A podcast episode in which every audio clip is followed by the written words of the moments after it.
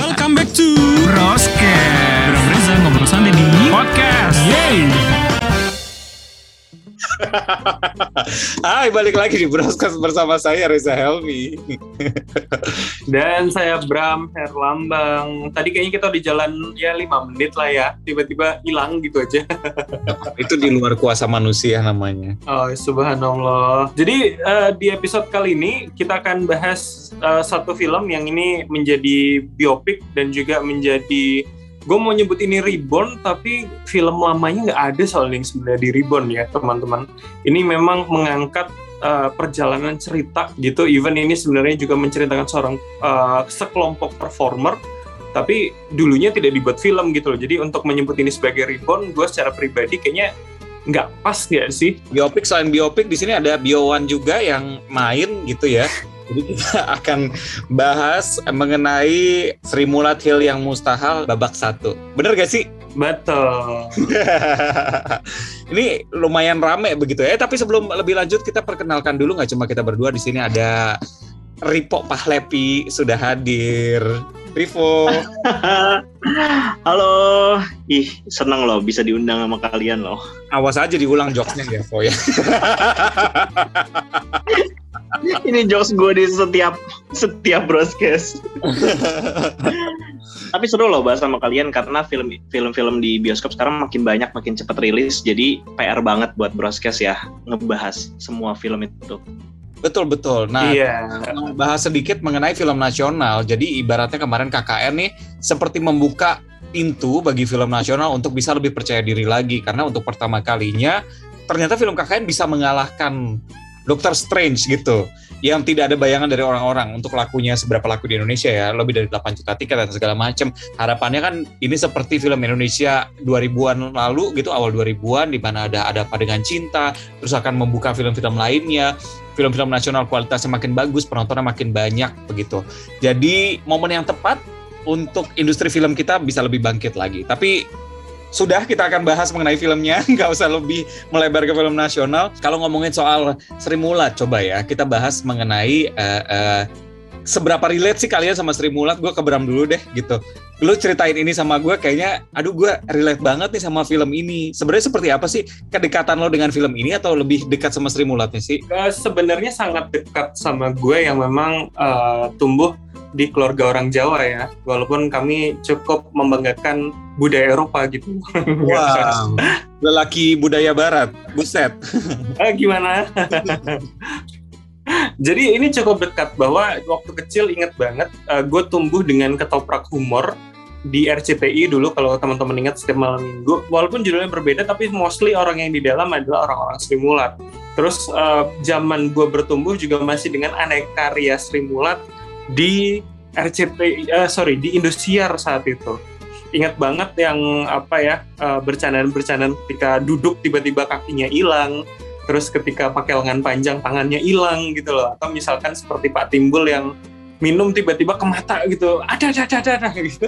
Itu inget banget jokes-jokes yang seperti itu. Dan gue ketika nonton, wih gila, ngakak banget dari awal sampai akhir. Bahkan gue berpikir gini, oh ternyata kayaknya jokes Indonesia dalam 2 dekade terakhir atau pasca reformasi itu mostly dari mereka, yang dikembangkan dengan banyak gaya, dengan banyak logat misalkan, tapi kebanyakan dari mereka gitu loh ininya, akarnya. Jadi buat gue yang cukup mengikuti komedi sejak kecil, tumbuh dengan komedi dengan berbagai masa gitu ya, rasanya cukup relate banget dengan banyak ininya. Bahkan kayaknya ada satu terbersit di pikiran gue, ini Sri Mulat beneran sehumor ini gak sih kejadian mereka sehari-harinya? Ini kan menceritakan mereka sehari-hari bagaimana, ini bisa gue bilang sebagai prequel gitu loh, awal original story dari mereka berangkat dari Solo menuju ke Jakarta, gimana mereka effort dan juga harus membuktikan bahwa mereka adalah pelawak yang layak. Oke. Kalau Rivo gimana? Sebagai seseorang yang lahir lebih dulu ya, gue pastinya sangat relate gitu, karena masa kecil gue diwarnai dengan bercandaan-bercandaan mereka di televisi gitu. Kalau kita melihat beberapa poin, yaitu adanya hantu-hantuan pertama kali di komedi muncul di tengah-tengah tawa-tawa orang, itu muncul di Sri Mulat dan memang khasnya mereka gitu ya. Terus kemudian bercandaan-bercandaan yang tadi Bram bilang, kemudian betapa kehidupan mereka begitu susah, itu kan sangat menggambarkan komedian yang dulu belum dilirik sebagai sebuah profesi gitu. Itu sangat ini sih, sangat relate sama gue. Tapi sebenarnya kalau dibilang original story, gue agak berbeda dari Bram karena menurut gue ini bisa jadi film pertama, kemudian babak keduanya nanti akan melanjutkan perjalanan mereka sampai akhirnya si Gepeng akan menjadi main story dari Sri Mulat. Kemudian menurut gue nanti akan ada prequelnya gitu, karena menceritakan betul siapa si Raden Ayu Sri Mulat ini dan Pak Teguh beserta karya-karyanya. Menurut gue sih kayak gitu. Kan lebih bisa dibilang cukup berani ya untuk ngambil biopik begitu, apalagi tokoh-tokohnya juga sebagian besar masih hidup ya kan. Kan Zah, gue horor dari belakang lo, Zah. Lu jangan macam-macam. Kayak iketan apa sih itu horden lo? Ah, gue nyalain banget tadi. Bentar lu bikin gue gak konsen deh. Oke, sambil gue nyalain lampu ya. Jadi, kan ini bisa dibilang cukup menarik ya, dimana mengambil biopik yang orang sebagian besarnya juga masih hidup begitu. Gimana menggantikan atau memerankan sosok-sosok yang bisa dibilang kan susah juga gitu. Lo ngeliatnya gimana sih? Apakah mereka berhasil? Berapa? Ini gue baca katanya film Indonesia dengan karakter utama terbanyak ada 13 pemain. Apakah 13 pemain itu berhasil memerankan karakternya masing-masing atau justru ada yang stand out dari mereka? Menurut gue ini ensemble yang paling bagus ya, dengan casting director yang paling jeli gitu. Bahkan cameo Pak Harto di situ sangat detail gitu ya, betapa dia diam pun memiliki lirikan-lirikan yang khas gitu, butinnya juga sama persis. Kemudian menurut gue semuanya pemeran utamanya ini 13 orang, masing-masing karakternya dapat banget dan sesuai dengan ekspektasi gitu ya. Kayak misalnya kalau kita melihat Nunung diperankan Zulfa, tapi Basuki dan Gepeng adalah dua yang terbaik yang menurut gue secara casting dan juga secara pemeranan karakter sangat di atas ekspektasi orang-orang gitu. Walaupun kita tahu beberapa memang pemain teater, tapi mereka benar-benar menurut gue orang-orang yang akhirnya diperankan sama mereka akan sangat bangga gitu. Beberapa yang mungkin sudah meninggal seperti Basuki dan Pak Asmuni dan lain-lain, menurut gue mereka akan sangat bangga karena pemeran-pemeran ini memerankan dengan begitu natural, tidak seperti mereka gitu. Bahkan kita tahu Ibnu Jamil menjadi Tarzan, yang Tarzannya masih hidup, dia semirip itu gitu. Itu keren. Bram, lihatnya seperti apa, Bram? Dari pertanyaan lu tadi, gue menganggap bahwa memang ini fokus pada 13 karakter. Artinya menceritakan sebenarnya asal-usul dari masing-masing karakter, kenapa mereka punya persona yang demikian misalkan. Karena di salah satu adegan, mereka habis makan nasi padang ketika Pak As ditinggal sendirian. Itu kan semua seakan-akan mencari jati diri, mencari gue pakai persona apa nih untuk melawak di Jakarta. Akhirnya di situ kita tahu kenapa kemudian seorang Kabul menjadi Tesi, terus kemudian kita tahu kenapa Tarzan memakai persona sebagai aparat, kenapa kemudian ya kalau Pak Timbul itu di luar lah ya ceritanya, tapi ini menarik juga, dia nemu dukun dan segala macam. Gimana kemudian Nunung akhirnya memperkuat lagi persona dia sebagai perempuan yang percaya diri tinggi gitu loh. Jadi menurut gue ini cukup menggambarkan bagaimana sebenarnya original story dari ke-13 karakter dibangun, building story-nya cukup kuat, tapi di satu sisi konflik utama tetap difokuskan pada Bioan, pada karakter Gepeng gitu loh. Bagaimana dia yang no one, awalnya anak seorang pemain gendang, karena ketidaksopanannya dia nyeletuk, akhirnya dia ajak ke Jakarta, walaupun dia endingnya tetap gagal gitu loh karena seorang perempuan, anak si Babe Makmur kan kalau kita tahu. Jadi menurut gue ini cerita yang cukup menarik sebenarnya. Kita diajak untuk mengenal 13 tokoh lain, tapi satu tokoh tetap kita ikuti cerita dan konfliknya, dan lain ya teman-teman yang lainnya itu cukup berperan gitu loh di konflik-konflik yang ada. Jadi menurut gue ini menjadi sesuatu yang pas sih. Itu kenapa gue menyebut ini menjadi biopik yang oke banget sebenarnya, dibandingkan dengan mungkin biopik tokoh yang sudah pernah ada ya. Even kalau misalkan kita bandingkan, gue akhirnya mencari tahu setelah nonton Sri Mulat yang Mustahil, gimana sih perjalanannya, ternyata ceritanya cukup berbeda. Literatur yang gue baca ternyata katanya Gepeng itu ternyata sudah menikah sebelum dia berangkat ke Jakarta di tahun 81 misalkan. Tapi well, ini untuk sebuah film, ini menarik banget bagaimana selain building karakter, tapi building konflik dan juga plotnya itu oke banget sih. Kalau kita ngomongin soal film biopik kan biasanya tokoh-tokoh nasional gitu, yang ceritanya cenderung lebih ke drama, ya kan? Atau lebih ke action gitu, kalau menceritakan misalnya kejadian perang di mana dan segala macam. Tapi ini kan justru biopik yang menceritakan karakter orang-orang komedian, gimana perjalanannya mereka, terus jokes-jokesnya seperti apa gitu kan. Tapi kalau kalian melihatnya, apakah ini memang sebuah bisa dibilang apa, peluang baru bagi perfilman Indonesia untuk membuat biopik dari komedian, atau seperti apa? Atau justru kalau kita bahas mengenai ribon-ribon yang sudah ada sebelumnya kan, well, kontroversi, ada yang bilang berhasil, ada yang bilang nggak berhasil gitu kan, sempat konflik dengan keluarga yang sudah meninggal dan segala macam. Kalau kalian lihatnya seperti apa sih? Oke, menurut gue ini menarik karena satu sisi bisa dilihat seperti itu ya, Zak. Artinya kita bisa mengangkat semua cerita dari banyak seniman di Indonesia atau banyak tokoh di Indonesia, tidak terpaku hanya pada tokoh politik, militer ataupun orang yang terlihat apa ya, berjasa gitu loh. Ya, mereka juga berjasa. Tapi satu sisi bahwa ini juga menunjukkan equalnya profesi yang ada di kita gitu loh. Kalau salah satu satir yang kita dengar di film itu, Babe Makmur kan bilang, pekerjaan lu apa? Ke Gepeng bilang, saya pelawak Pak. Lah, emang pelawak kerjaan gitu ya. Nah, itu kan sebenarnya stigma yang ada di masyarakat yang mungkin di masa lalu musisi, pelawak, dan pekerja seni lepas itu masih dianggap mungkin warga kelas 2, kalah dengan PNS, kalah dengan ABRI mungkin, dengan pegawai bank dan segala macam. Tapi hari ini kita melihat itu equal gitu loh, bahwa lu mau jadi apapun ya itu bisa menghidupi lo. Lu mau jadi content creator, lu mau jadi YouTuber, lu mau jadi apapun, pemain sepak bola misalkan. Dulu kan atlet masih belum dipandang, tapi sekarang sudah. Jadi menurut gue ini menjadi apa ya, sekali lagi bahwa gue percaya film adalah potret kehidupan sosial dan bukan lahir dari ruang kosong. Maka ini sebenarnya cukup mencerminkan bagaimana sosial masyarakat kita hari ini. Artinya semua bisa diangkat, semua itu menarik untuk kembali diceritakan. Tergantung dari point of view mana sebenarnya, itu yang bisa dikulik begitu ya? Benar, karena setiap orang itu kan pahlawan dan pemenang di versinya masing-masing kan. Tinggal kita mau ngangkat dari mana sih cerita si tokoh atau karakter ini. Iya, makanya bahasanya history ya, cerita dari dia gitu. Well, Fo, Lu gimana sih? Lu ngeliatnya seperti apa sih, Fo? Kalau misalnya memang ada biopik-biopik lainnya dari komedian Indonesia, apakah ini cukup menarik?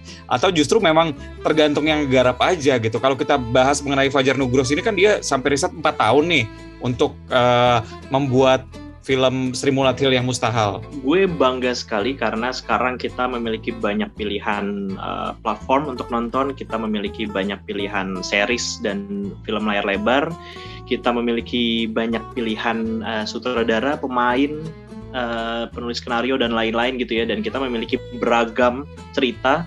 Jadi ini menurut gue mungkin penyegaran di tengah-tengah hal-hal yang mainstream gitu.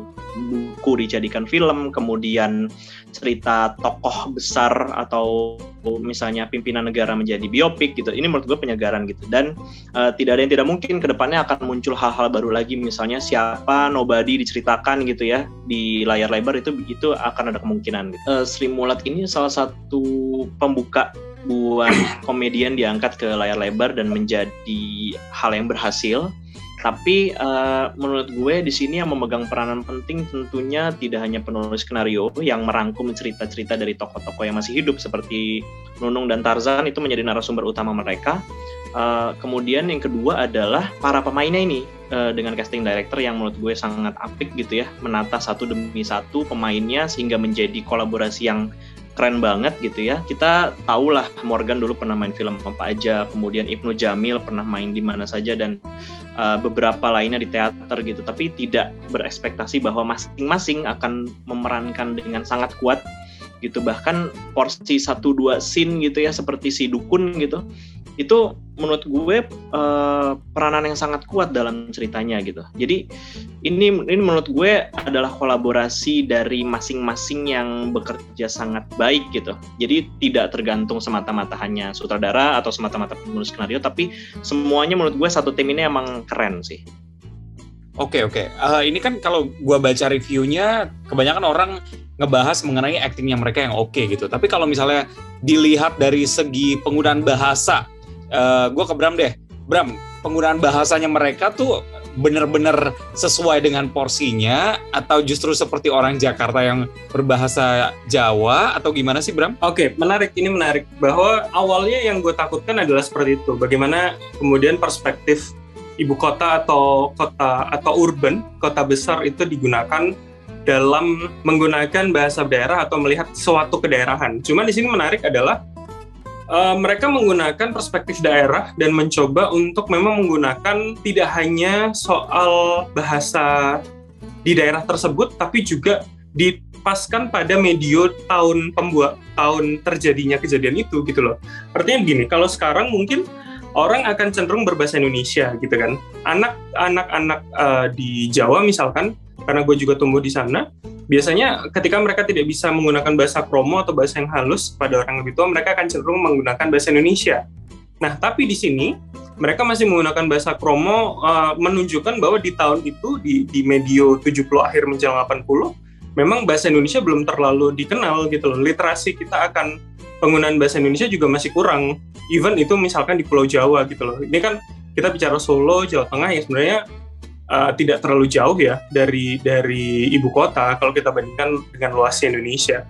Sehingga menurut gue ini cukup bagus digambarkan bagaimana tidak hanya bahasa tapi juga unggah-ungguh atau tata krama dari seorang gepeng muda kepada bapaknya, gepeng muda yang dianggap kurang ajar karena dia nyeletuk di ketika sedang pentas gitu, yang bukan bagiannya itu dianggap kurang ajar dengan orang-orang tua di situ, sampai kemudian Pak Teguh, Tarzan, Pak Asmuni sama Basuki ngadain rapat internal untuk membahas gepeng ini gimana sih, kurang ajar apa enggak sih dan segala macam. Nah itu sebenarnya relate banget sama bagaimana kemudian orang Jawa juga sangat memegang teguh soal tata krama itu tadi gitu loh. Mungkin kalau semakin kesini semakin hilang ya hal-hal seperti itu, tapi di tahun itu medio 70 akhir itu pasti menurut gue masih kental dan cukup memengaruhi interaksi satu sama lain.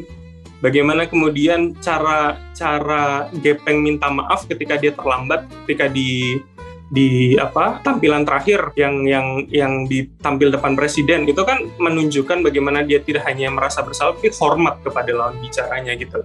Jadi menurut gue menarik kali ini mereka tidak hanya mencuplik atau menjadikan identitas kedaerahan itu sebagai tempelan, tapi menjadi meresapi kepada karakter-karakter yang ada, walaupun kemudian beberapa karakter berusaha ngomong Jawanya masih agak terasa berbeda begitu. Misalkan Bu Juju itu ngomongnya agak beda, atau Pak Asmuni di beberapa aksen, walaupun dia menyanyi Jawa dengan lancar dan aksennya tepat, tapi kemudian ada beberapa yang masih kurang. Tapi itu masalah kebiasaan gue pikir. Tapi artinya film ini cukup ya seperti menonton Yuni lah kalau gue bilang. Kita kembali merasakan vibes kedaerahan dari tidak hanya bahasa tapi juga perilaku karakter-karakternya, Za. Oke, menarik. Kalau gue ke Rivo nih, apa sih yang paling lo suka dari film ini, Vo? Iya, tadi Bram juga udah bilang. Jadi bahasa Jawanya juga nggak cuma tempelan, tapi ini bahkan gue bisa bilang ini penggunaannya lebih halus dan lebih baik dibandingkan film KKN di Desa Penari gitu, sehingga bahasa Jawanya tidak hanya tempelan tapi mengeluarkan karakter masing-masing dengan lebih kuat lagi gitu, dan chemistry kedaerahannya sangat kuat. Sebagai orang-orang Jawa yang merantau, menurut gue kita kebawa vibes-nya dari awal sampai akhir, bahkan lupa gitu bahwa mereka ternyata di Jawa ya, dan mereka merantau ya gitu. Jadi kita merasa kalau ini di Jakarta aja gitu, karena kita melihat ibu kota digambarkan di tahun 80-an itu gitu, tapi dengan dialog mereka, dengan gestur mereka, bahkan ya mimik dan lain-lain yang kecil-kecil yang sangat minor tapi detail gitu, itu membuat gue merasa kalau oh iya ya, mereka sekelompok orang Jawa yang lagi survive, yang sama seperti orang-orang merantau pada umumnya gitu, dan mereka harus bisa punya persona masing-masing, harus punya otentisitas supaya bisa survive di ibu kota, dan itu sih yang menurut gue patut diacungi jempol gitu. Jadi skenario, apa segala macam, sinematografi dan lain-lain itu kita melupakan detail soal itu karena memang sudah kebawa vibes-nya itu, semua pemainnya sangat ciamik gitu, saling mendukung satu sama lain. Bahkan kalau gue boleh cerita, ada beberapa selentingan dari teman-teman yang mungkin teman-teman yang bergabung di proyek itu, mereka bahkan saling menguatkan satu sama lain ketika syutingnya gitu. Jadi ada beberapa adegan yang di syuting tidak dengan direction dari direkturnya gitu. Seperti misalnya adegan Nunung menyanyi di awal itu sebenarnya tidak ada dalam skenario gitu. Kemudian adegannya Gepeng beberapa kali jalan kaki itu sebenarnya tidak ada. Jadi itu sebuah kenditan aja ketika di lokasi gitu. Tapi menurut gue kok bisa ya dalam kondisi candid itu mereka tetap stay in karakter, itu keren banget sih menurut gue. Kak Bram, apa yang menjadi favorit lo di film ini? Menjadi favorit adalah ketika Gepeng berusaha interaksi antara Gepeng dan Basuki sih. Ini menurut gue nggak cuma interaksi satu pihak aja, tapi dua pihak yang menurut gue sangat menarik gitu loh. Bagaimana kemudian Gepeng sangat bergantung atau menjadikan Basuki sebagai orang kepercayaannya ketika semua orang lain meragukan dia, menjadikan Basuki sebagai bukan panutan tapi kemudian role model dia untuk berbahasa Indonesia dan berinteraksi dengan orang di Jakarta. Tapi satu sisi lain, Basuki yang sangat mendukung Gepeng dari awal ketika Gepeng dibully di warung makan ketika dia nempel poster, meyakinkan bahwa Gepeng adalah pilihan yang tepat untuk diajak ke Jakarta, dan kemudian dia cukup nangis Basuki ketika Gepeng harus dipulangkan karena kesalahan di akhir cerita gitu. Jadi menurut gue interaksi dua orang ini interaksi yang cukup menarik sebenarnya kalau kita bilang dalam kultur Jawa gitu loh, yang kemudian biasanya menempatkan orang muda yang sedikit atau minim pengetahuan itu atau minim pengalaman itu tidak pada porsi yang cukup besar seperti di film gitu. Ini interaksi yang menarik menurut gue. Pilihannya dua, apakah memang Basuki dalam karakter ini adalah memang orang yang sangat berpengaruh, either dia punya pengalaman apa-apa, atau jangan-jangan dia saudaranya salah satu dari itu, gitu.